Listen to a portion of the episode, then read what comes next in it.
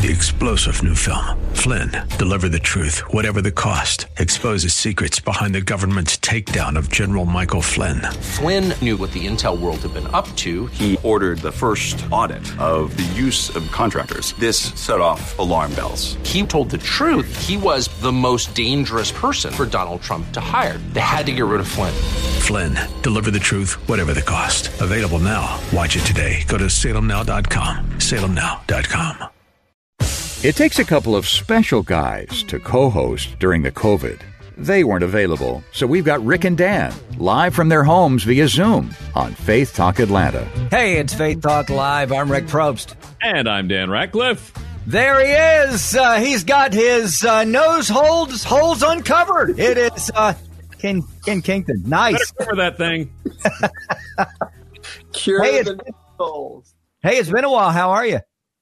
I'm doing fantastic, and it has been. I mean, I don't think we've talked since Christmas or the election or the inauguration or anything. Politics. Yeah, There was an election. it's been a while. There was an election. uh, yeah. There was a second election after the first election, and then there was a lot of politics. The first election wasn't good enough, so we needed a second election, and yeah, who knows? Yeah, the donkey or the elephant saw his shadow, so we had a six, six of, of political commercials, and then uh, another election. Yeah, Very.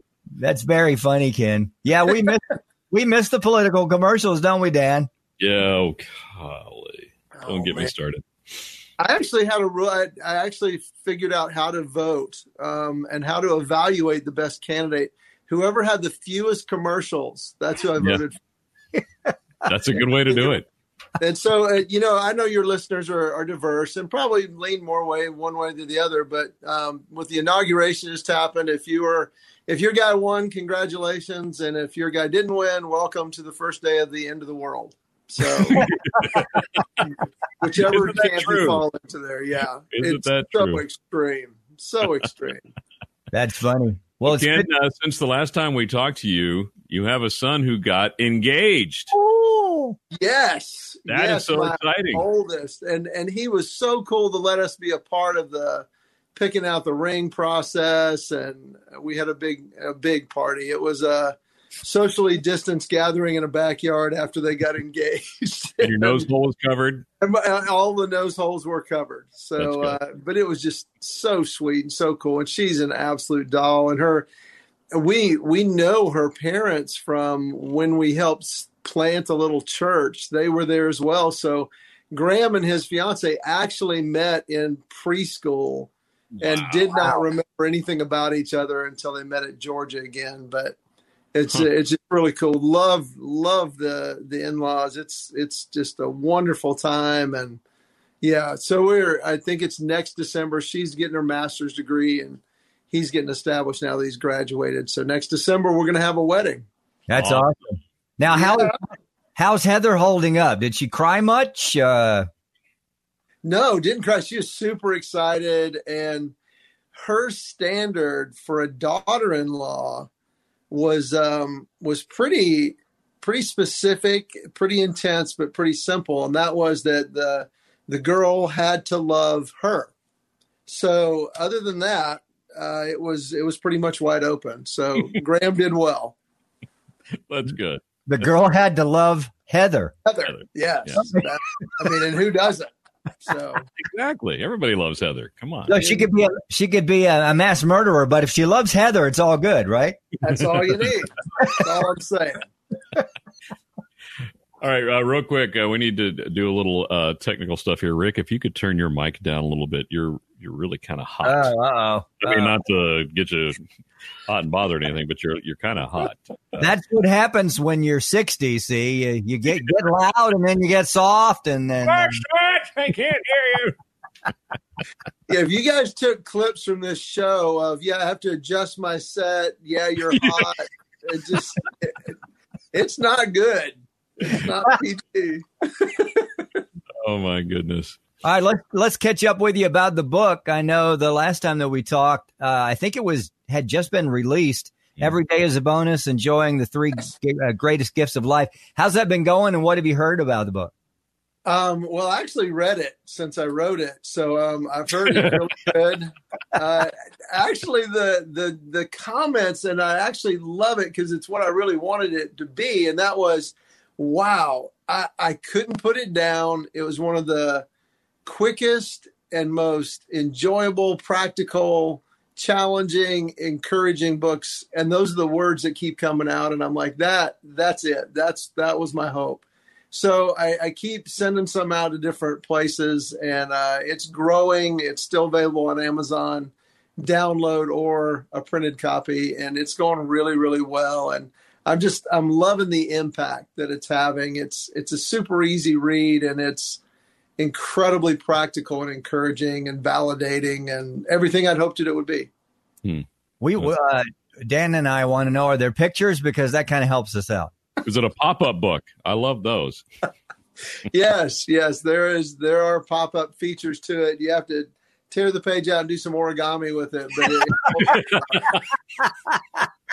so yeah, it's the, it's the easiest book without pictures to read. Good. Yeah. Good. Yeah. Awesome. All right. Uh, Dan, uh, Dan had mentioned that you have some. Let me see if I get it right. Help me, Dan. Well, you, there was a theme of disappoint, discouraged, yeah. and yeah. not getting prayers answered. Yeah, yeah. Stories about that. Let's hear about it. Yeah, so that's the encouraging part. When you're no, I just think right now, whether it's COVID, whether it's politics, whether it's quarantining, I think everybody I meet is either frustrated or depressed or uh, just like, man, this this has not turned out the way I thought it was going to turn out. Mm-hmm. Um, I, I I'm praying specifically for this, and it didn't happen. And I really think God was going to do this, and He didn't. And how do I deal with that? And it really took me back, and I, I was actually praying that the other day because I just got back from an event um, where I filmed uh, filmed a set for a group, and it was it went great, and I really enjoyed it. But I, I think with all the uncertainty, I've had another three four months just completely cancel, and it's been a year now. So mm-hmm. I've I've lost ninety percent of what I normally do, and and it can be discouraging. I mean, and I'm the most optimistic person I know. And so I was praying even this morning. I'm like, Lord, okay, so you say to ask boldly and trust completely. And I love the ask boldly part because I can just say, God, what, you know, this is, this is what I think. And here's evil and here's good. And I know you're going to just stand up for good. And then it doesn't happen. It's like, huh. So now I got to trust. Yeah. And, uh, that's the hard part. So what God did was he brought me back uh, mentally to a time when uh, my boys were really small. And I don't know if I've shared this years ago or not, but one night in the middle of the night, I heard upstairs, it was just Graham and Cody. Kennedy wasn't here yet.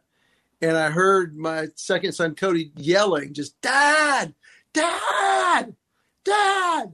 And I thought he was sick or hurt or nightmare or something. So I run upstairs and he was probably three, maybe four at the time. And um, so I walk into his room and he's standing on his bed.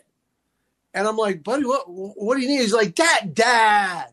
like, buddy, are you okay? And he's like, Dad. And it was like he had been awake rehearsing this because he stood there, put his hands on his hips, and very methodically said, Dad, my want chocolate milk now, please and he put his hands out like, see, I got it. I got all the words, and I was like, buddy, it, it's not. It was three in the morning, and I'm like, buddy, it's night night time. And he's like, and he looked at me weird, like, apparently you didn't hear me.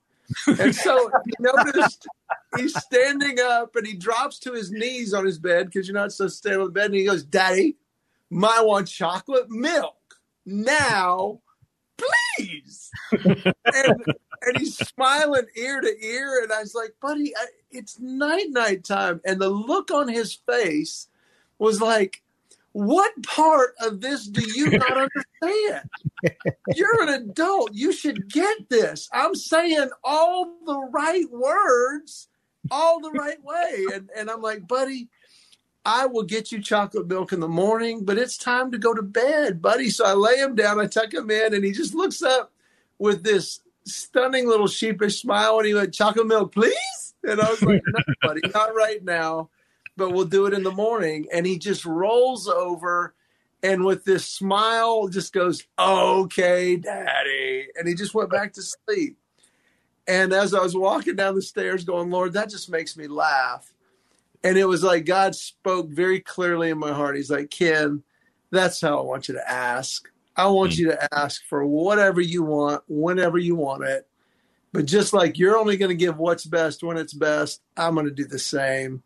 But I don't mind you asking me, and I don't sleep, so ask me anytime. And I just, it, it's given me a perspective today that I really needed going, okay, Lord, I'm all in. I, I trust you. And thanks for letting me not ask correctly or at the right time and you don't find fault in that you just you love me anyway so it's it's been a cool revelation towards that all right let's take a break we'll be right back i'm rick probst and i'm dan ratcliffe this is faith talk live